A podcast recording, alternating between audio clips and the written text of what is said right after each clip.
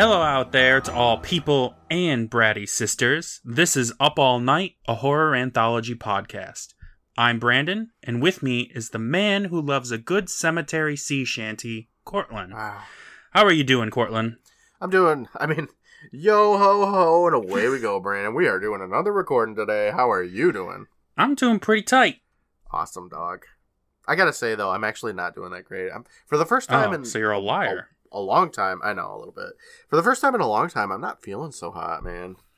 Oh no, what's wrong? Ah, I got a little stuffy nose, and I got a little cough. Oh. It's not great. Ugh. So I went and got um, tested for the coronavirus because, you know, at this point in life, when you get sick, you're like, well, is this it or is this a regular Yeah. sickness? Because, like, regular sicknesses didn't just disappear. No, people still getting sick out there, folks. Yeah. So I went and got tested for it. And man, that have you ever gotten tested for it? Because it's no, I have not.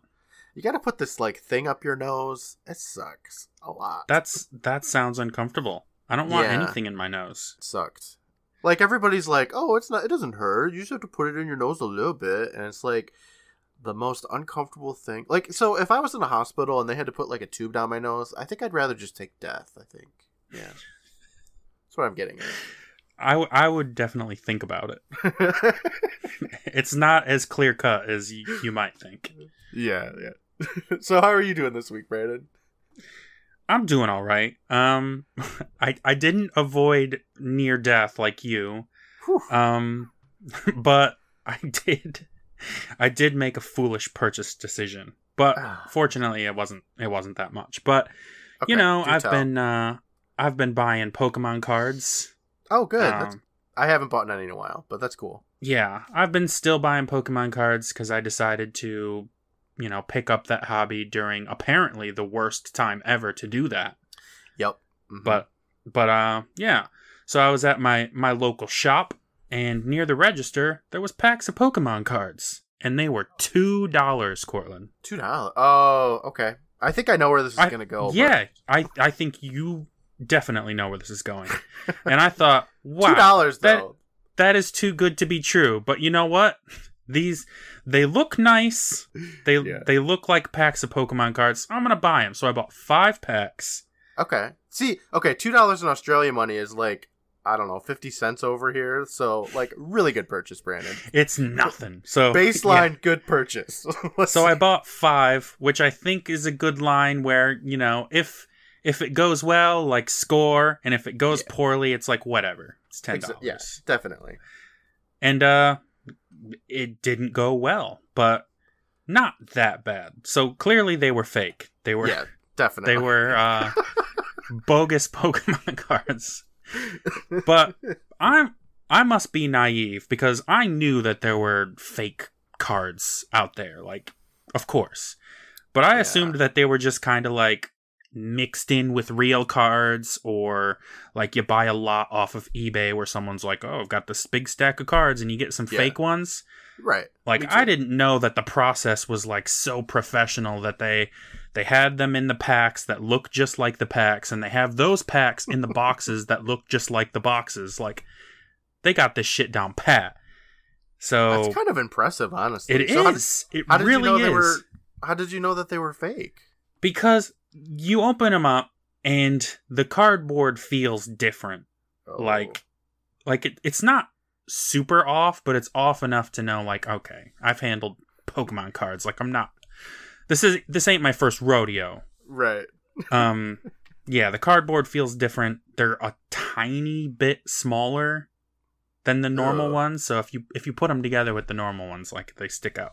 But also the printing, while actually a lot better than I would think fake ones would be, they're like it is a little blurrier than normal cards. Interesting. But they still have the holographics. Like Oh, that's cool. one of the cards was like, you know, the V cards that are Oh. Shiny I don't and- use those. like there was one of those and it was holographic and shiny but, but fake. See, I like to assume that you opened up the pack and it was just like baby drawings over the Pokemon, like you know what I mean? Yeah. Like the Bidoof looks like it was drawn by like a two year old. Yeah, just like super fucking fake. Yeah, that's what just I like want. photo photoshopped pictures of like a mouse colored yellow. yeah, definitely. That'd be so funny. They were like the actual cards, but just a bit Not. off. Yeah. Are you ready to talk about some goosebumps, Courtland? I think I'm ready to talk about some goosebumps. All right. So today we're talking about the Cuckoo Clock of Doom. What did you think about this one? This episode's fucking ridiculous, Brandon. it is, isn't it? yeah, this one's fucking crazy. What a weird. Like, some of the themes in it are just so weird to, to present to children, I think. You're not wrong. And, uh,. It was a lot to stuff in a half an hour, but yet also not enough, I think. I don't know. It's a weird one, man. It's Yeah. Like, I didn't it- hate it, but it was weird. It definitely could have had more scenes of, you know, different things happening if it, you know, weren't constrained to the 20 minute format. Yeah. But also, it could probably be a little shorter as well. I know, right? Isn't that weird? I don't Yeah. know. It's a weird one. And a weird one, I think, to follow up Haunted Mask with. Yeah. Like, you open with Haunted Mask, that's a strong start. And then, like, this is the first regular episode, I guess. And it's kind of a weird one to start with, I think. I feel like besides the fact that the first part of the haunted mask um, was an hour long, I feel like Carly Beth is way, way, way, way more memorable than the main character of this episode will ever be. This is a completely forgettable. I don't want to say episode, but like characters in general. Uh, there's just not enough like life to them. I feel. Like I said, like I don't hate this episode. I thought it was fun. It's a fun episode. It's I uh, think it's one that we'll look back on and be like, God, that was crazy. It's not bad enough to just like completely trash on. No, this isn't like Laser Maze or you know Misfortune Cookie or anything like that. Good It's- lord. Laser Maze was bonkers, and Misfortune Cookie was just shit. This one's just kind of there. Yeah, it's just kind of there, which is fine. It's kind of like the Whispering Walls, maybe, or something like that. Yeah, I agree with you. But let's just talk about it. All right, let's do it. The episode starts with some kid walking down a wooded road bouncing a basketball. We're watching him through the trees. Then we see this kid up close, and he's 90s as fuck. Oh my god, he is so 90s. It's great though. It really It's is. a it's a good reminder that we're back we're back in the good old 90s That where we want to be. It's He's got a backwards hat, a Walkman, and a plaid vest. He's no doubt listening to Ace of Base. yeah, Or no I doubt. saw the sign. or no doubt, yeah. So the music gets all tense as his ball gets away from him and bounces into the woods. He goes into the trees to get it, and we hear like muffled sounds of children laughing. Yeah, they did a good job with the creepiness on the child laughing. This Yeah. lasted forever, though, Brandon. It was so long. It did. It, was did. like two really did. minutes. It was like two minutes. it And it's also kind of like the most scares of this episode, like the most horror themed part of it. Yeah. Okay. So uh, going back to how this episode's weird, I think the scary part about this episode is the concept of it, not necessarily what happens, right? Yeah, definitely. Which is something that would probably be difficult for a kid to really comprehend. So like that's ex- it's, kinda existential horror, but it's Yes. not like what's presented isn't very scary. Visually. exactly. Yeah. So this dude is listening to C+C Music Factory full blast through his headphones, but he's still able to hear this children laughing, which is quiet even to us. Yeah. Like he, it's in the background. It's like, I didn't think of that, but yeah, you're right. yeah. What He takes his the headphones, like, what the fuck? Who's out there? so after a second of no response, he's satisfied and continues on. But immediately he sees a puddle of reddish liquid in front of him, and it stops him in his tracks. Yeah. Now, like any sensible young man, he just sticks his hand right in that shit, dips it, man. He dips it. and it looks like blood. They did a great job. It does look like blood. It does. It's not that cheap shit. It's not that Dawn of the Dead red paint. Oh my god, right? no, it looks it looks fantastic. It, they did they made it look like blood. It was good. hmm He moves on again, and there's little more puddles ahead. He follows them until he finds some blood on the leaves of a tree. He investigates, and a snake pops out. Yeah. Um And that's that's the end of the chapter. that was the chapter 1. Uh, Yeah. If you found a puddle of blood like that as a child, would you follow it or would you be like, "Oh, that's somebody else's problem?" Um, I'm gonna say I absolutely wouldn't follow it. Like, I mean, kids are kids are dumb and they're curious. But even so, like a puddle of blood is bad news no matter what. Yeah. Like at the very best, you're gonna find like some animal like yeah. that's the That- best case scenario. Yeah, like a deer with like an arrow in its lung or something. And I don't I don't want to see that. yeah. like its eye sticking out like kill me. yeah. Pass. We cut to commercial then, but when we come back from commercial, we see a little girl, like six years old or something, come out from behind the tree. Mhm. Gotcha, she says, and she's holding a bottle of ketchup. I was I thought she was gonna be like gotcha, gotcha, gotcha, like Noah No. from the first episode. I was like, oh, this is gonna be Goosebumps thing, and it wasn't. That would be a nice little bit of commentary. Just little siblings like gotcha, gotcha, gotcha, waka waka. So she's got a ketchup bottle, but that wasn't ketchup. I feel like they were trying to be like, oh, it was just ketchup. no, that straight up looks like no, it blood. fucking wasn't. That was Hollywood grade stuff. Definitely. Also, the snake, like the fake snake she has, isn't a full size snake. It's a little hand puppet with just the head. Yeah, So he would have had to have seen her crouching down, like. yeah, because like the foliage and stuff isn't very dense. No. it is uh very easy to see through. So I don't know what the fuck what's going on. Then the little girl says, What a krej. I told you he was a krej. and again, I had to stop the video and rewind it and listen again and again because I couldn't figure out what the fuck this little girl was saying. And again, just like in Haunted Mask, like as soon as I gave up and was like, oh, I guess I'm just not gonna know what she's saying, I hit play and like it becomes obvious what she's saying. A krej is a jerk spelled backwards. you. So it's literally just the word jerk backwards. And Yeah, Krej. It's super funny. Okay, you have to be six years old to understand it. Okay, like when we watch this with in the live watch party with my son, he's probably gonna be dying laughing. Okay, uh, he's gonna be he's literally rolling on the floor laughing, and I'm gonna be like, "Do we need to stop this?" And he'll be like, "No, no, just go on." And he he's a krej apparently for like getting scared. Yep, That's uh that's the evidence. this kid, this little Like- girl. They did a great job with her being the worst. Uh, spoilers for Uh, the rest of the episode, pretty much. Yeah. Yeah, she's a little Sam. Ugh. I don't know. She doesn't have the punchable face, but yeah, she's she's she sucks. So the girl whose name is Tara, I expected her to be in nothing else because she's terrible in this. Her Oh, acting yeah. is awful. Like she's a little girl, so she, you know, she gets a little bit of a pass, but not that much because she's really bad.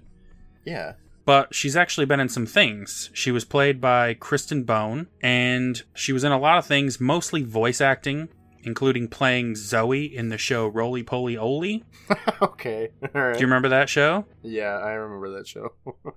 She was also Maggie in Maggie and the Ferocious Beast from 1998 Oh. to 2010, Courtland. 2000 Did they do like a one episode remake thing or something like that? No, it just went that long. That's insane, man. And she was Maggie the whole time. That's pretty cool. Okay. The boy's name is Michael, and he's played by John White. He was in The Tale of the Carved Stone as Tom Bradshaw. Did you recognize him at all? Uh no, I didn't. I did not recognize him because he has like 600% more hair in this episode. Definitely. Yeah, I didn't recognize him at all. I liked him better in Are You Afraid of the Dark, I'm not going to lie. Yeah, definitely. He was also in a bunch of episodes of a show called The Adventures of Shirley Holmes, Okay. and he played Eric Stifler in two of the direct to DVD American Pie movies. I don't think I've ever seen any of those. No, why would you? Good point. But he's been in some stuff. Like he's he's been in stuff in recent years and also stuff that hasn't even come out yet. So That's really he's cool. working. I would have He's expected him. I know I'm pretty sure I covered him back in Carved Stone, but like I would have expected him to have like a band or something. Yeah. I And you want to know that. why, Brandon? You want to know why? It's because Why? he looks like Preston Waters from Blank Check. Oh, he does. He really does. I had to look that up and make sure it wasn't him. Yeah, right. And the kid that played Preston Waters, uh, I believe he has a band right now. So I was like, I don't know. I was just gonna connect the dots. Boom. What's his band's name? I want to hear that. I don't know. That's All for right, another. We'll have time. to look that up later. Okay. Yeah, definitely. Back to the episode. Michael says, What the hell, Tara? And then she blasts him in the face with more fake blood slash ketchup, whatever. Yeah. He says he's had it and chases her up to the house. She manages to make it into the house, narrowly avoiding his blast of fake blood ketchup. But of course, his mom chooses this exact moment to open the door and catch him Mhm. squirting the fake blood all over the door. Yeah, I wish that he would have squirted his mom with it. That would have been better. It would have been like in Twisted Claw when he's shaving creams her face, but it would have been awesome. Would have red Yeah. blood everywhere. Missed opportunities. It's okay. R.L. Stine, when you remake this episode, inevitably, that's what we want to happen. Michael! She yells, and Tara gives the old, he won't won't leave leave me me alone, alone." mummy routine, which the mom buys, of course. Yeah, definitely. So she walks off, and Tara, before the mom's even out of earshot, is taunting Michael, saying she got him good. Almost as good as at his party. Oh my god. Yeah. then we close in on Michael's face, and we back into the past. We get this shit ripple effect, and I was just like, what the fuck is going on? Yeah. It's like, wow, wow. he's just okay, so um he's standing there with this memory, right? He's just like Mhm. gazing into the distance for as long as we're watching this memory, right? I, I hope it's that long. Okay. Including the scenes like where he's not in. right, where he's like He's still thinking about the cake that. or whatever. Yeah. So now we're at Michael's 12th birthday party, and there's some kickin' 90s jams. And a bunch of kids are sitting around a living room while Michael's opening his presents. Yes. Henry, I wonder if it's a CD. He opens a CD shaped present, and it's a CD. Oh, what? He thanks Mona for the gift, saying he doesn't have this one. And I tried to get a look at what it says, but I couldn't see at this point. I couldn't tell what it was either. I don't know. I figured it was just generic, like the sound of the ocean, something stupid like that. It is. It's something like that, because I got a better look at it later. But we'll get to that. Okay. And Mona is very pleased with herself. She's stroking her hair and smiling at getting such an awesome gift. Then Tara, that little shit, says, Of course you don't have that one. You said it was lame and threw it out. So, he had it before? Yep. He for some reason had that like, same who, CD before. who got it for him before? I don't Or know, did he man. buy it himself, decide it was garbage, and throw it out? Or it's and- all just a ruse. Maybe he. and No, then Mona that's found it much. in his garbage can yeah, while she was and just stalking re- him. regifted it. No, that's too much. That he didn't have it before. Like uh, that's not a lie from Tara. That the, the episode clearly wants you to believe that lie. I believe it. I do too. He would. That little asshole would throw it up. Perfectly good CD. Back in the '90s, when we got CDs we didn't like, or when we got those stupid AOL discs, we used them as coasters, like civilized people. Yeah. Never let a CD out. go to waste. Oh my god! I would cut them into ninja stars and throw them. Use every megabyte of the disk. yeah. Tara continues that he probably won't throw this one out because he's in love. Oh my god! And all the kids laugh at Michael. Love at 12 years old. Get real. Now mom calls for Michael to come help him with the cake. hmm And This is this is again like what this is is night this? nurse all over again. Come bring it down the stairs, Michael. Get these presents off the stairs. When it's your birthday, it's time to do chores. Oh my god. Night nurse all over again. He goes into the kitchen, and mom is wearing the exact same clothes as she was earlier when he squirted the the, door. Yep. The uh, Tara is also wearing the same clothes. She only has one article of clothing, and it's a overalls. So That's the thing. Tara's wearing overalls, but I think it's a different shirt underneath.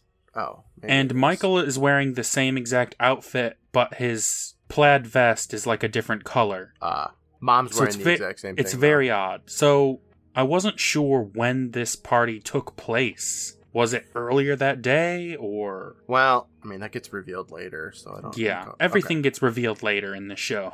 I'm like, "Hey, what's going on here?" and then immediately afterwards, it's revealed.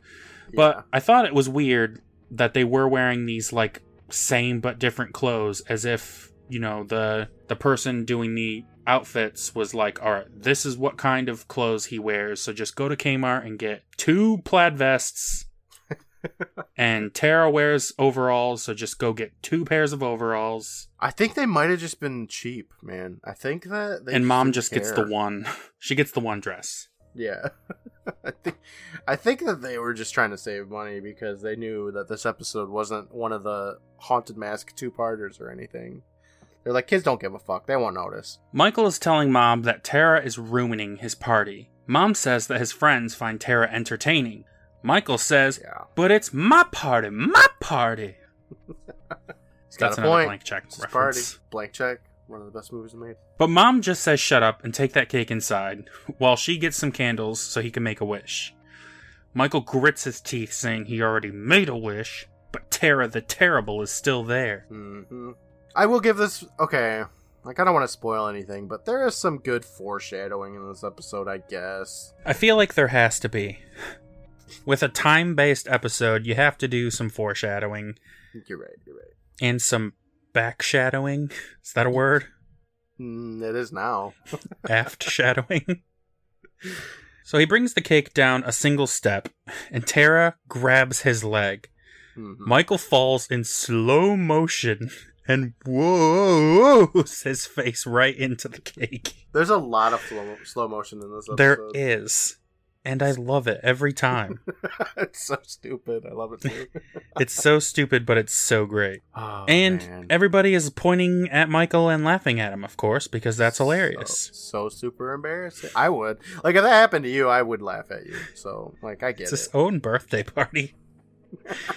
and well that's that's what happens when, you know, you make kids go and get their own shit on their birthdays. They drop it and they end up dead. Okay. Yep. Well, that's what happens. The So I think- end. Moral of the story. we're gonna cut ahead here. Moral of the story: If you make your kids do shit, they're gonna die. Okay. Stop it. At least on their birthdays. Like, come on. yeah. You Right. can walk a cake into the next room. You can walk your presents down the fucking flight of stairs. Don't make your kid do it. We back into the present, and Michael is standing there covered in fake blood, looking like he's ready to snap. Yeah, he is. It's great. Like it's American Psycho kind of look. it's incredible. That's kill somebody. That's why I brought up like, is he just standing there staring in the distance as he recalls this? As he regales his tale of his birthday? And the Yeah, answer is so- yes. that was like five minutes. It's like a quarter of this episode's runtime, yeah. and he just stood there covered in blood, just like staring. Yep. I love it. That's my favorite part of the episode. Is just the idea of him staring, standing there. So out of nowhere, some movers tell him to get out of the way as they carry in some kind of cuckoo clock shaped device covered in blankets. Mm-hmm. yes. Yes. Yes. Now we see Michael's dad unveiling the piece to his family, saying he's wanted one of these for a long time. He pulls back the blankets, and everybody is very underwhelmed to see that it's a clock. Ugly clock. Yeah, it's just a big old grandfather clock. Ugh. Yeah, those. I They're mean, I cool, guess they look kind of cool, but man, So annoying. they take up so much room and are Yeah. so annoying for something that you you just don't need, especially Nah, nowadays. right. Even in the '90s, but Yeah, I mean, you know we've what, had Brandon? watches for a long time, folks. Who are we to come in between Dad's happiness? You know. Not I. you do you, Dad. yeah. It's like, okay, so it, it turns out that the birthday party for Michael was three days ago. So, Mhm. like, Dad got himself this grandfather clock essentially for his son's birthday. you know what Michael would like? What I want. you would want me to be happy. But this is a magical clock, Dad says. Eh, At least right. that's what Anthony from the antique store says. God, Anthony gets so much. Anthony from the antique store, like so much. He's no Sardo from the Magic Mansion. No, he's not. Could you imagine if that became a reoccurring character? Anthony. Know, Emphasis on the shop. knee. no. no, but they do talk about Anthony like every chance they They get. do. They, they say is- Anthony more than Michael in this episode. They say Anthony more than they say Carly Beth in Haunted Mask. oh my god. Okay, well I don't know if it's that much. I know. That was so absurd. so good. Michael notices some numbers on the clock and he asks what that's all about. They tell the years, Dad says, which Yeah, Like- it's just like it's like 88, 89, 90. Like that what? is the like least helpful feature on a clock. Mhm. I think like so unnecessary. stupid. But, Does you anyone know, go, whatever. what year is it? How would the grandfather clock even know? Like, it doesn't have any discernible way, like an arrow pointing to what year it is or anything that I've seen. I don't get it. It's, it's fucking dumb. No, it just has numbers. It's just a plot device. Yeah. Dad begins telling the tale of this magical clock, saying that legend says that a strange old man built it a hundred years ago.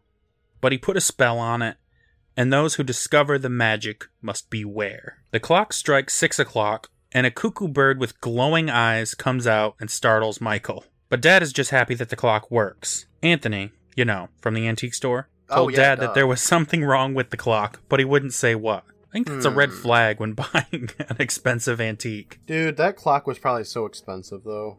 Oh. This thing's fucked, but I ain't gonna tell you how. yeah, right. There's something up with it. Your job is to find out That'll what be six is. grand. Yeah, right. Anything for you, Anthony, at the antique shop? I'll throw in some fake Pokemon cards. Dad warns Michael and Tara that he doesn't want anybody touching his precious clock. Tara says, Yes, Daddy. Cut to later, Michael's heading off to bed when we hear Dad say, Tara? And then she says, Yes, Daddy, and exactly the same way as before. yeah. I think I think it's like weird. the same line looped. He tells Tara again not to touch his fucking clock. Michael is very happy about this and goes to bed. Yeah, like he's like, oh yeah, now I know what to do to fucking get her, you know? Mm-hmm. He's got a plan going in his head. But now that we've met both mom and dad, let's see who these people are. Let's do it. The mom is played by Cynthia Belliveau. She's been in a lot of roles from between like 1980 and 2000, with the usual Twilight Zone episode here and Alfred Hitchcock's Presents. But most importantly, Courtland, Okay. she played Dory in Caitlin's Way. Oh my god, Dory. Yes, Every time we bring up Caitlin's Way, I feel like we're like, how did it last that long? Because wasn't there like eight seasons or something? I honestly don't know. I don't know a lot about Caitlin's Way, but I remember it for some reason. The only thing I know about Caitlin's Way is that there's a girl in it. Her name's Caitlin, and she has a horse. Or maybe she doesn't, but she like steals a horse or something. I don't know. She's a troubled girl, and she moves in with these relatives, and like the mom relative is Dory, Wow. the Okay. mom from this episode. Not gonna lie, Brandon. Like I knew that it wasn't gonna be Dory from Finding Nemo, but when you say Dory, that's the first thing I think, and I was excited for a millisecond, and then um, the then- realization hit. You know. Like, how long would it have been before you were like, wait, that's a fucking Ellen? well, that, it all happened like almost simultaneously. So Okay. no, good. so the dad is less interesting because he wasn't in Caitlin's way at all. Um, he's played by talk about it. Larry Manelli. Ooh. Now, Larry's been in a decent amount of things, but mostly as unnamed characters. Like he played Mm. Doctor in War of the Worlds, the TV show from the 80s. He was Hmm. Cleaner in a movie called Perfect Witness, and Judge in a couple episodes of Suits. Okay. And most of his credits are like that. well, hey, you know what? More famous than we are, so still he's got it going on. Yeah, you're right. Okay, so back to the episode. We get to midnight, and Michael is out of bed and slowly making his way into Tara's room. Yeah. He stares at her a bit ominously, Right. and then we suddenly zoom into the cuckoo clock. I just like I think maybe he was just checking to make sure she was sleeping. I don't know. Don't you think you'd check your parents though? I think he was all he was checking that she was sleeping, but also he was just opening the door to her room because that comes up Oh. again quite a few times later. Okay, okay. He makes his way down into the study where the clock is kept, startling himself constantly along the way Oh by my random dolls laying around and open windows. So dumb. Yeah. Like this kid really is a krej. this is the part where I was like, okay, all right. First, in the first episode, we got Carly Beth running into the distance for 20 seconds. This Mhm. episode has like these incredible slowdown effects mixed with him getting scared by everything that just takes way too long. Yeah, kids are just scared too easily. I'm upset that this is taking so long, and I'm also impressed that they somehow got everything in the 20 whatever minutes. I don't know. I don't know. It's kind of like when you like burn something on the outside, but it's raw in the middle. I feel like that's what it is. Yeah, it's a paradox. It's very fitting for this episode, I suppose. So the clock strikes midnight, and I, I guess it's a little slow because hmm he got up at like 11:59, Yeah, and he and it definitely took longer than a around. minute for him to get scared by all of these things. Yeah, that must be what's wrong with it. That's what Anthony was talking about. It's one minute slow, and it cannot be changed. well, that bird comes out again to do its business, and Yeah. he snaps the bird's Dude. neck. oh my god, he is one cold ass motherfucker. This was probably the best part of the episode. Seriously, he just Jean Claude Van Damme's that bird's neck. Yeah, it like pops out. He looks at it for a second, lifts his hand up, snaps its neck around, and it gets sucked back into the clock. It's all one quick, fluid motion. He looks like a badass doing it. It's incredible. Yeah. It's great. And then he loudly says, Have fun explaining this, Tara. Got her. Well, now it's the next morning, and Michael excitedly runs down the stairs to ask how the clock is, because that's not suspicious at all. right. But his parents are busy hanging up the decorations for Michael's 12th birthday party. Yes. He wonders what's going on, clearly never having seen Groundhog Day. He's like, ha ha, funny joke, and the parents are like, huh? And then it goes on like that for a little bit. Yeah, it just does. Yep. There's a there's a lot of that in this episode. It's a lot of just like, what are you talking about? It is not the past, Michael. Just deal with it. Yes, it is. No, it's not. But it is. Nope. Yeah. Let me check your Just- forehead. No fever. I don't know what he's talking about. Mm-hmm.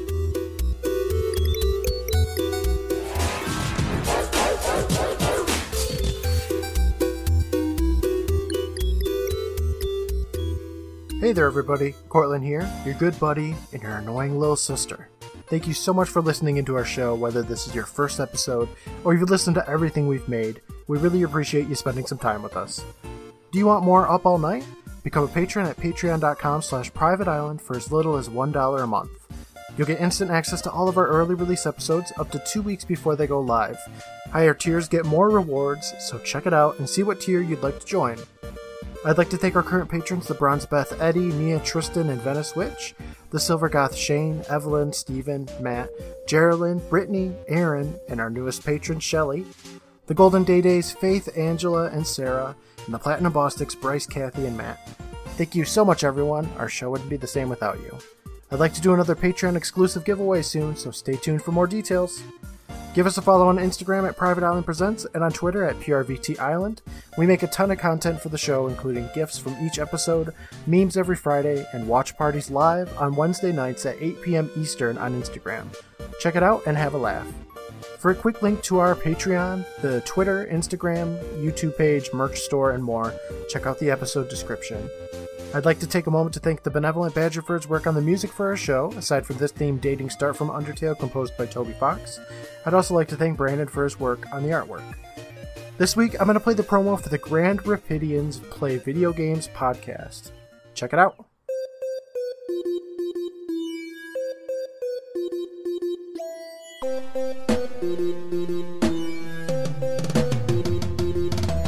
You know how some video game podcasts only cover breaking news on new games? You know how some video game podcasts only cover retro consoles? You know how some video game podcasts don't talk about the beer they're quaffing? Or the jugs they imagine the game characters piss into? We covered the new, the retro, the beverages, and the I'm Willie, and I'm the world record holder on Sin and Punishment. I'm Ginger, and I am the world record holder on Mario Party 8, the mini game Saucer Swarm. And every week we talk about a game, talk about what we're quaffing, We talk about some real life XP and some recommendations. and we figure out which games have toilets, and which games have piss jugs, and which characters just have to shat themselves. Yes, we do. Come and listen to Grand Rapidians play video games. wherever you listen to fine podcasts. Thanks again, everyone, for listening and laughing with us through every episode of Goosebumps. I'll talk to you next week. Bye.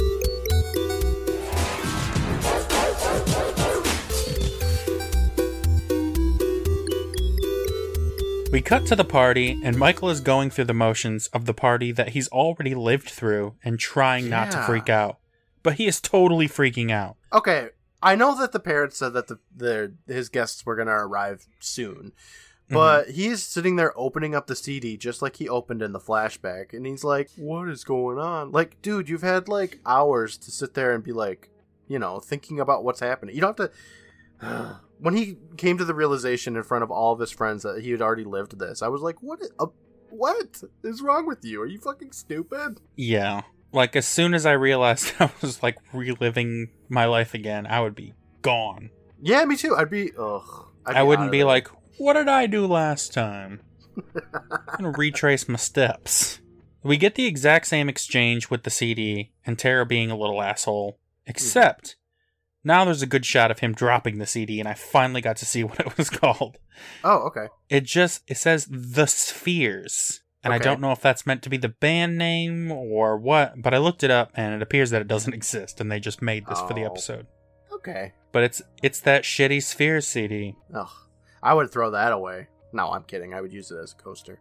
But uh that's probably like their way of getting away with copyright stuff or whatever, probably. I don't know. I don't and know how that also, works. like, if they're trashing it in the episode, you don't want it to be Oh yeah, right? Kids You know, Spot Volume something. One or whatever. okay. That is trash. so the world around Michael goes kind of slow motion while he narrates in his head. He's thinking, "This can't be happening. This already happened." Mom calls for him to come get his own cake, and he thinks, The cake. Tara. Not this time. Yeah, this is the most important part of uh his day today. He just found out that he's like going backwards in time, but he's like, Yeah, I gotta make sure I don't fall face first in that cake again. "It seems like it would be so easy to not do that." I mean, okay, to to his credit, he tries.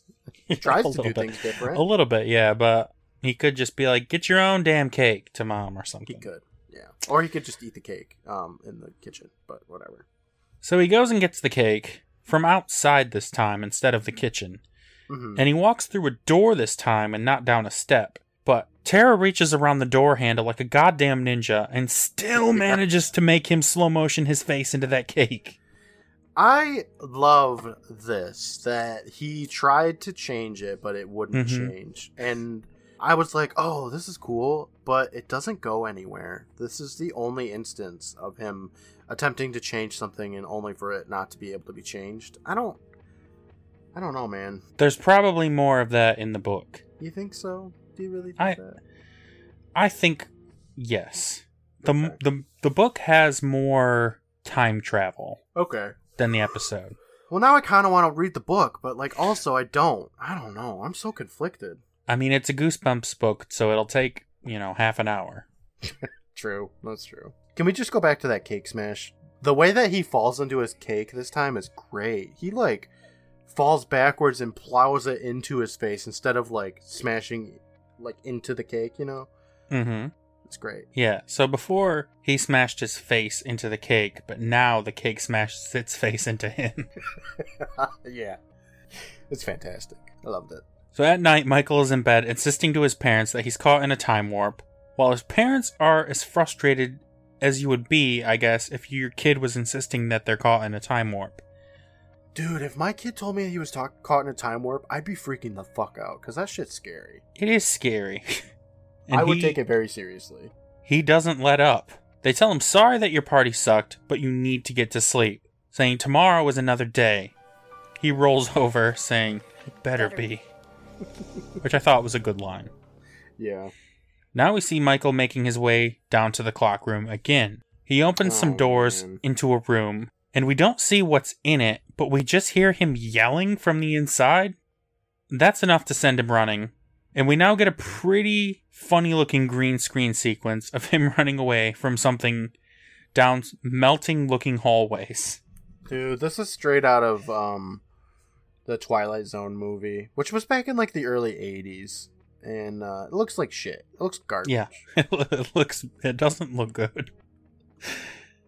But It's funny. He turns around to face his pursuer, and it's the freaking clock. It's the clock. It's just a grandfather clock. Like they try to make it like scary, but it's a clock. It's just a clock. I loved it. And so now stupid. the little cuckoo doors open. and Tara's face comes zooming out of it. Yeah, and we get one of the clips from the intro, like the spooky bit from the episode. It's just a straight. We got to put this Oh in so we can put it into the intro. This is so scary. It's just a little girl's face laughing. It's so ridiculous. Is this little girl's face like cuckoo? Uh, Michael screams himself awake, and it's a really long scream. He screams for a long time. It's a very scary dream, Brand. it was a clock. It's Chasing. something. The clock strikes midnight because that's apparently the only time that things happen around this house. I guess so. Mom comes in to check on him, saying he must be so excited because it's his birthday tomorrow. And he's a big boy now, now that he's six years old. Whoa, whoa, what? We see Michael now, and he's a tiny six year old boy, Yeah. cowboy pajamas and all. He yells, Six! and gets up to confirm it in the mirror.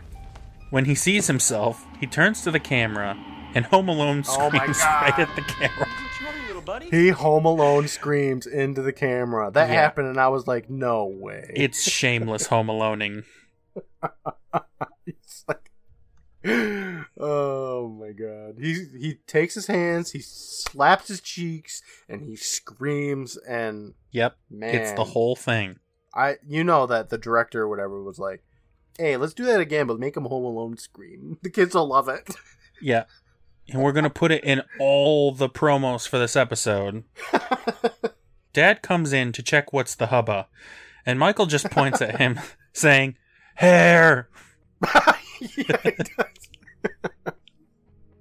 Forgot about So- that. Yeah, Dad's got a really, like, bad looking hairpiece, but it's supposed to just be his hair. Yeah, because I don't know. After Tara was born, like his hair just It's that Homer Simpson thing where he tears out his hair yeah. whenever they have a kid. But yeah, those six th- those six years were rough on mom and dad. Let's just say it. Like They were, yeah. Because mom, I don't. Mom She doesn't looks have, like, like, she's like 60 in the present, Yes, and now but she we go back six years and, sh- you know, she looks like probably what the actress's actual age was. Yeah, She's a smoke show. yeah, sure, yeah. I didn't pay enough attention. I don't think. Michael finally collects himself enough to think, hey, where's Tara? Yep. The parents are like, fucking who? But mom just thinks it's some imaginary friend Oh, She God, that humors part was great. Yeah, by asking what this Tara looks like. And Michael runs off to a dramatic musical sting. it, it was great because she was like, she like looks to the dad who's in the hallway, like he's in the open doorway, and she's like, his imaginary friend. It was really funny. yeah. Not hiding it at all, what she's saying. It's great. It's great. He's fucking stupid. Now I know how she got into Caitlin's way because that was masterful acting. Yeah, she's great. Where's her Oscar? Michael opens the door to what used to be, or is going to be, Tara's room, and now it's just a boring office. Yep. It's just like in Phone Police when uh what's his face ran into his own ran into his room to look and see if it was his room and it was a boring office. Yeah, everything becomes boring offices. I think that boring offices are actually just like the scariest thing to kids, so it works. I was like, "Oh, Yeah, you're right. Offices are like the default of every room in a house, and then as Yeah. you have kids, they just change. That's what happens. Yes, that's what happens. like you, to all. you of buy us. the house, and it's just like, oh, I've got five offices, and then slowly it whittles it down. Yeah, exactly. Oh, this office is connected to the bathroom. That's nice. And then it, you know, This office is a bathroom. the parents come and try to take him back to bed, but he just raves like a lunatic about time going backwards and the cuckoo's head, and he runs away again to another musical sting and looks for the cuckoo clock. The He says, clock It's is gone! And then we cut to commercial. When we come back, he says, Cuckoo It's clock. gone! It's gone. We don't Yeah. Which I always think is funny. I love it, Especially when you're not when you're watching things without the commercials, but they still have those. Mm-hmm. But then he thinks, Duh, you dumbass. We don't have the clock for another six years. It's at the antique store. And before he can grab his coat and head off to an antique store at midnight, his dad just picks him up and carries him to bed. Yeah. We now see six year old Mikey at his birthday party. He's Um, surrounded by, I think, the exact same friends as before, just younger. Yeah. So okay, so things only happen once the clock's at midnight, right? That's what it's trying to tell us. So him going back to sleep is still the same day, right? Yeah. Okay. If I was going backwards in time like that, I wouldn't let them putting me back to bed stop me though. Like you're you're 12 years old. I would totally go to the antique store. I would throw a brick through the window and I would make things right. Don't you think? Yeah. If your life depends on it, Yeah. do what you gotta of just do. Being like, no, all right, I guess I'll sleep for a little bit. I'm kind of well, tired. they put me to sleep. Like, what am I to do? But whatever, it's fine. There's a lame clown at the party trying to cheer up Mikey. Ugh. He makes him an absolutely amazing balloon octopus, Mm-hmm. and Michael just stabs it with his plastic fork. Great. Yeah, he was. He's not. He's not having any of this shit. It's great. No, but he's still like there doing it. Mm-hmm. I would so like not go through the motions of this at all. Yeah, I'd be um a little more in action to go get that fucking cuckoo clock changed, but eh, whatever. This kid wanted to have his little birthday party. He was like, another birthday party? Fuck yeah. Hey, cake every day? What Sign could be better? up. He's got to carry it though, so that's like, eh. Ugh. So a little girl, who I guess is meant to be the shitty, seedy Mona girl, Yeah. asks him what's wrong. He, of course, just raves about the fact that he's trapped in time and he's getting younger and he has to get to the antique store, etc. Mhm. He says, Today I'm six, tomorrow I may be nothing. Another kid says. Ooh, if you're nothing, can I have your presents? Which is funny because that's how kids think. Yes. He says, You can have them all. Just don't snitch about where I'm going. And the kids don't care where he's going because they just got presents. Yeah. Now Michael is running on a sidewalk downtown next to a busy road. A shady looking guy walks out to ask him if he's got the time. Michael just keeps on running, but the camera stays on that guy for a little a little bit long. Yeah. What did you think about this guy, Courtland? I thought it was gonna be Anthony from Antique Store. Same. It's not Anthony though. It's actually No. nobody. It's, Yes. Um, That's the thing anybody. is that it's nobody at all, but he gets some some airtime in this sequence. Yep. I don't know what he was credited as. If it was like pedo. It's or... like creepy man, and he was in this and nothing else. Michael runs to the antique store, and the clock is right there in the front window. It's like their prized possession. Yeah, I'm surprised it didn't. It didn't get For sold six in the years. Six years. Yeah, right. Just right there in the front window. It's because everybody has common fucking sense. Gonna buy a big ass they go clock. in and want this clock, but he's like, it's fucking broken somehow. And they're just like, all right, we'll see ya. It takes up like the size of a Christmas tree, except it's in your house all the time, Yeah. And it wakes you up. It's like boom, boom, Oh boom, boom. and it's got a snapped snapped head. You gotta snap it back yourself every night. There's a sign on the front door of the shop saying that it's closed while the owners are on vacation.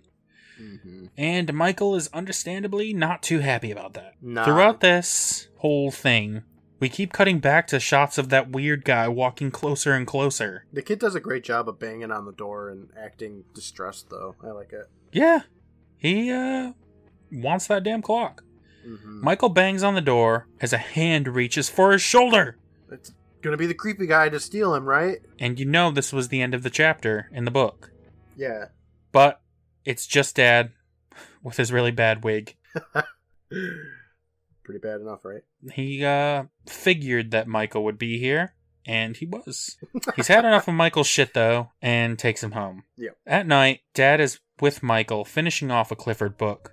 Mm-hmm. Michael asks Dad for just one more book, please, because he doesn't want to go to sleep. But Dad is like, nah, that's it. Mom comes in like, God damn, he's still awake? The parents are fed up with their son's insanity at this point, Yeah. and Michael just calmly says, Mom, Dad, don't argue over me. It's not worth it. I'm not gonna be here much longer anyhow. Yes. That's dark. That's dark. Yeah. Like, And despite that extremely worrisome comment, they just wish him a good night. He yep, says, close his door. he says, not good night, goodbye. Dude, if my kid was talking like this, I wouldn't leave him. Seriously, that's the thing. Like, they could just be like, like, they don't have to stay up and read him books. They can just say, you know, I'll stay with you through the night. Like, if they're Yeah. that distraught and like saying, you know, I'm not gonna be here anymore, like, be like, oh, okay, I'm gonna, I'm gonna be here for tonight. Yeah, exactly. But But but the mom and dad just shrugged. They're like, I don't know. Walk kids out the door. kids. Kids threaten to disappear sometimes. So we fade into the next scene, and now we've got a first person shot of inside of a crib. Yeah. I thought they were gonna, you know, make us wonder for a second, but like, no. You see a crib, you see a mobile um, in front of them. Like, he's a baby. So. Yep. Michael's thinking to himself, Where am I? And what's that smell? And we see little baby Mikey as he yells, Oh no! Like Yes. ba- baby's day. Courtland.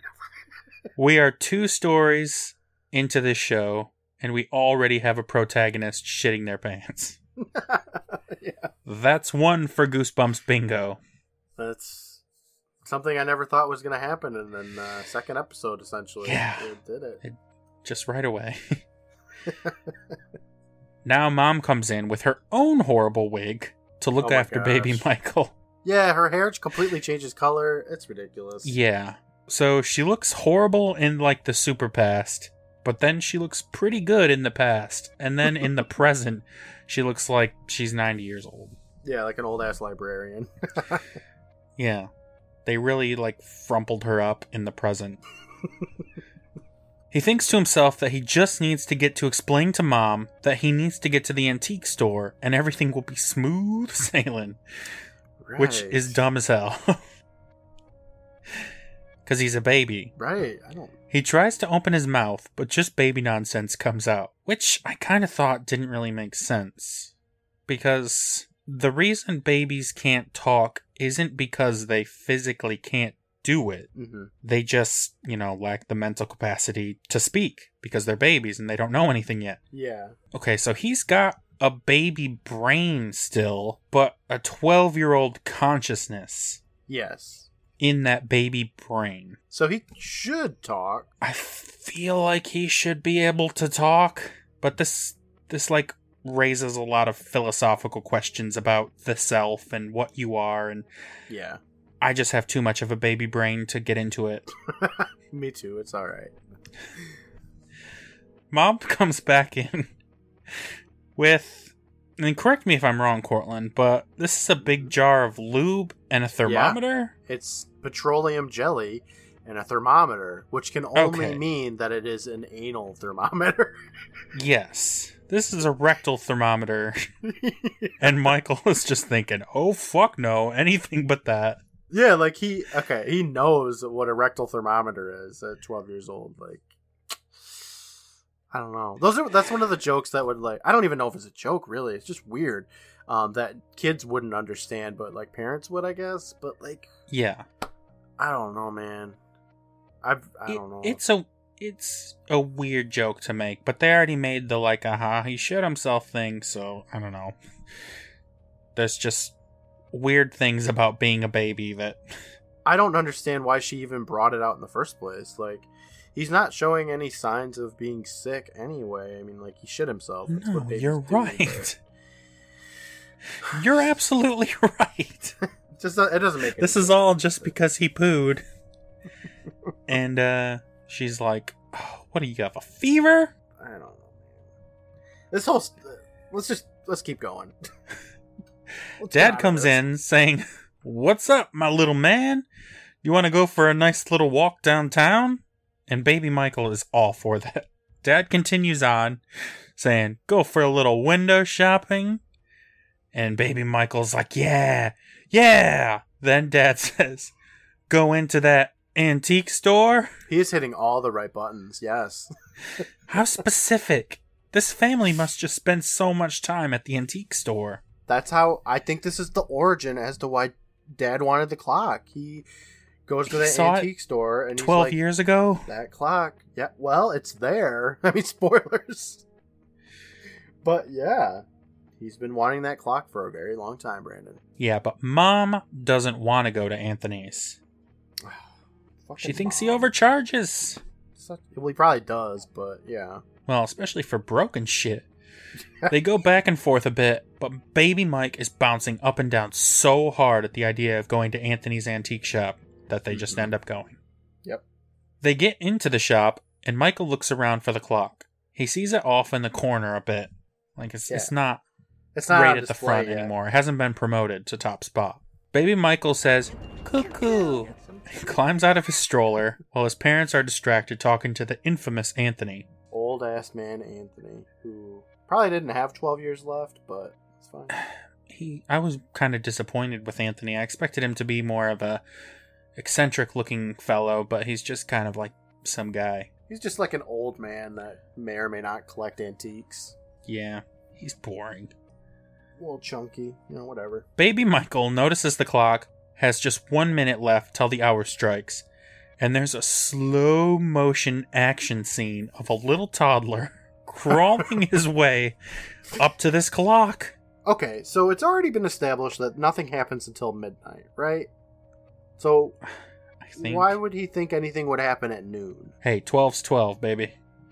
I, okay, The clock doesn't have AM, PM. I guess it doesn't really matter. So he's he's crawling slow motion, and the music is like dun dun dun dun. Oh my Like, god, it's-. It is intense, and there's a, a sequence straight out of like Mission Impossible or something where a glass oh face Oh starts to fall off a shelf, and it almost blows his cover. Yeah, It lands on a pillow instead. lands on some pillows, and then and then he's like, "Whew!" Like he yeah, brushes the sweat off of his brow as a baby, like his child Yes. actor is doing this it. tiny little baby is like, "Whew!" Avoided the laser maze there. so he gets to the clock. The hour strikes. The cuckoo pops out with its, you know, broken neck. yeah, Anthony notices what's going on finally and yells, Grab that baby! Dad, the action hero, runs to Michael and grabs him, but it's too late because we back to the present of 1995.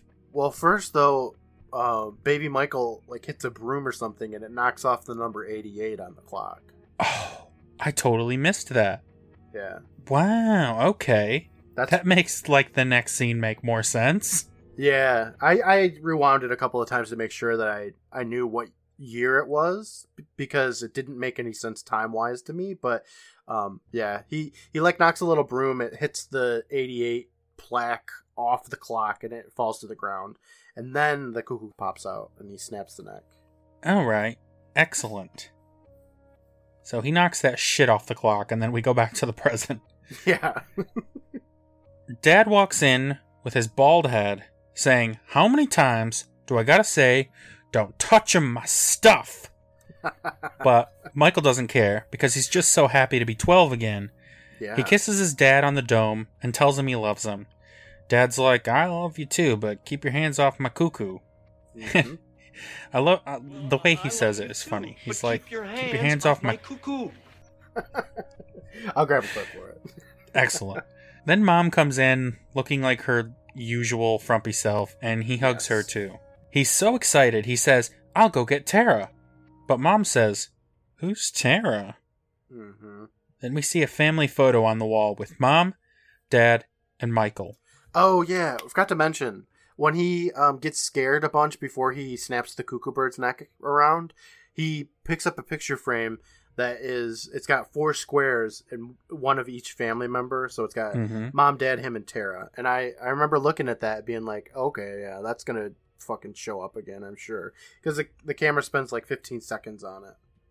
Yeah, everything pays off in this episode, except for that goddamn creepy guy. Yeah. Yep. The creepy guy is just kind of whatever. So Michael runs to Tara's old room, and it's a boring office. Still, hmm hmm Gotta have your office. Dad calls Michael back out to see the clock. He found the problem, he says.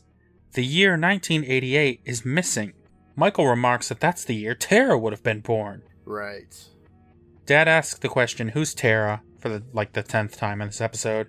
Gotta hammer it in. Yep. Michael says, "Nobody, Dad. Nobody." That's the end. That's the end of the episode. What? No, it's not really, but that really should have been the end of the episode. That would have been a great fade to black, dark. Well, you know what though? It's still pretty dark, even with. The Yeah, but they lighten it up a bit. Dad walks away, and Michael narrates to himself that there's got to be a way to go back and rescue Tara. And he will. Someday. Yeah. He smiles at the clock, and that's it. That's just the fucking end of the episode. Um, him going back in time to go and save her sister would be so risky though, because he'd have to do everything like that again. Like he almost didn't make it this time, and the number fell off when he was a baby, so he would at least have to go back to when he was a baby. Like Mhm. it's so risky though for himself. Yeah, but I feel like this family goes to that antique shop so often that he would get a chance eventually. Yeah, like do you think that the um the plaque is just still sitting in the dusty corner where the clock was? Like they didn't pick it up or something? Yeah, He could just go over and grab it. yeah. I don't think they sweep in Anthony's. Nah, Anthony looks like if he was gonna sweep, he'd probably throw us back out. So that makes sense. Well, it's almost like a dark music esque ending, though. I- I mean, I thought the same this time, thing. The sister's dead. but just like just like dark music, they take the sting out of the darkness a little bit. Like dark music, they tried to be like, "Oh no, he didn't kill her," and in He this one, he was like, "Oh, he's gonna go save her at some point." Yeah, but even so, like it's still It's it's still dark. Like she doesn't exist. that's a bit, that's a very big concept to like casually toss at children too, is you know existing and going back in time and time loops and all that stuff. That's a lot. That's a lot for a child. It is.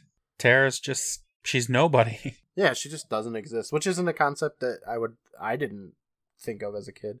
But you know what? In this story, I mean, you don't want to erase your siblings or whatever, but she is a little shit. Like you you don't feel that bad that she's gone.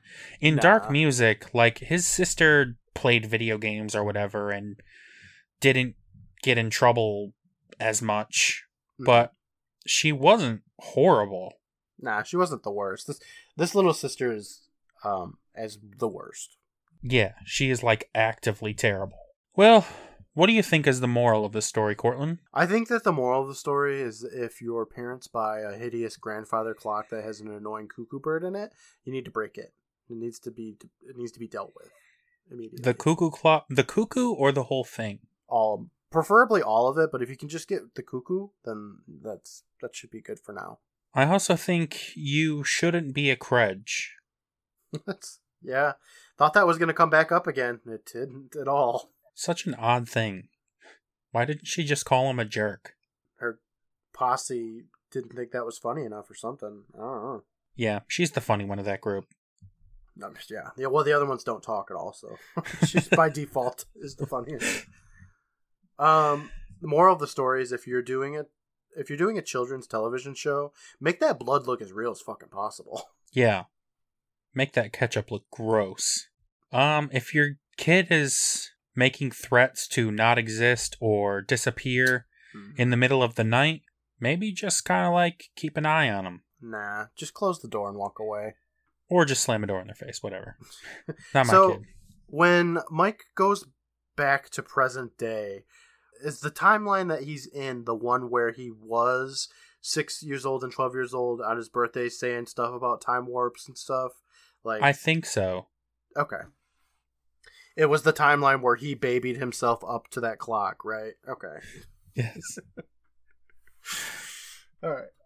All right. So, the Cuckoo Clock of Doom. Yeah, I think that that's a pretty intense name. it is. Yeah, and you know what? It fits really well. I think. Yeah. It it's a cuckoo clock of doom. Do you think there's any other names you could think Mhm. of for this story? Anthony's Antiques. Damn, that's a good one right away. I know, right? I like one you alluded to earlier, Baby's Day Out. yeah. I mean, spoilers a bit, but yeah. my babyest adventure, because isn't there like one that's my hairiest adventure or something? yeah. R.L. Stine's just like, uh, my my haunted maskedest adventure. How about I was a teenage baby? That would be perfect. Um, Krej. That's it. just Krej. I would read that just out of pure like, what the fuck is this? Yeah, And R.L. Stine's like, that's my time travel one. she backwards talk. Boom. Time. Well, that's the cuckoo clock of doom. Now it's time we look forward All right. to the next episode. The one we have next is titled The Girl Who Cried Monster. Oh, Courtland, Oh. Okay. are you looking at the cover of that I'm- book? Looking it up right. n- Oh no, Brandon. Let's judge a book by its cover right now. All right. Well, right away, I wouldn't read this one. I'm I'm glad you said that because this book I always looked at and was like, I'm not reading that because no, it's so dumb. tell tell us tell us what it is, Courtland. All right, so this cover of this book is um there's a man, a fat man in a room. He's got a visor on, but he's also balding. So he's got to keep the sun out of his face, right? He is he is holding like a cricket or something in his hands because he's got this jar of crickets and he's like looking at this thing. I don't even know hunger um i don't know what the expression on his face is but he's like there's a girl that's like Lust. peering into his yes lust there's a girl that's peering into his room like staring at him staring at this cricket and it's really fucking weird if i seen this cover i would never read this book yes. I refused to read this one because the cover is so fucking ridiculous. Like you have ones with you know, evil monsters on both sides and then there's just this fucking guy looking at bugs. like okay so i think okay so the cover looks good though. Like the art is good. Yeah, the art's all I just like I just like to imagine like this was painted like some sort of Vict- Victorian era like he had to sit there with the bug in his hand staring at it like that for hours as they captured his essence. they did. They It's nailed great. it. Um the the coloring is like this purple that looks like a periwinkle purple looks pretty good. Uh god. Oh, the tagline. She's got the monster of all problems. I don't see how that is envisioned at all in this cover, but okay. He's looking at bugs, It's, Courtland. it's just a guy She's gonna have to deal with that. looking at bugs. All right. So, what do you think this story is about? this is going to be the classic my neighbor's a weirdo. I'm going to investigate him because I know that he is secretly a murderer or a monster or something. Well, it's got to be a monster because it's the girl who cried monster. So Mhm. my neighbor is secretly a, you know, an alien monster and he eats bugs because I seen him one time because I was peeking at him. Okay, so- bug. Rear Window, but with bugs. Yeah, it's gonna be that Shia LaBeouf movie where he's like on house arrest and he's like, "My neighbor kills people," just like that Simpsons episode that that happened in. You know what I'm talking about. Yes, I do. And you know what, Brandon? I think this is gonna be one of those episodes that's actually terrible, but there's gonna be so much shit in it that's hilarious that it's gonna be amazing. I think you're right. I think that's how it's gonna be. Um, I refused to read the book, but I didn't refuse to watch the episode. But I will say that it's not one of my faves. Hmm That's how I'm. Uh, that's what I'm thinking. I think it's going to be amazing in its own way, and by its own way, I mean the way that we perceive it. I think we'll have a good time talking about it. Me too. Me too. I'm looking forward to it. Well, that's next week. I think that's it for the Cuckoo Clock of Doom. All right. Good riddance.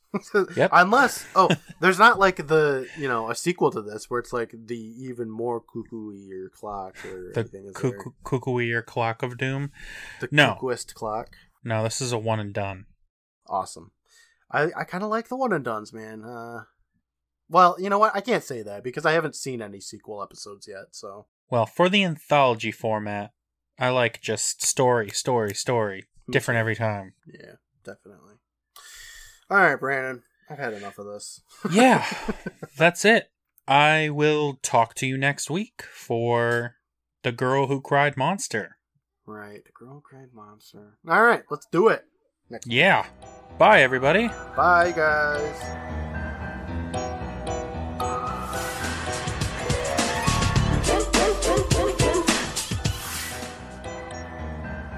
Keep your hands off my cuckoo.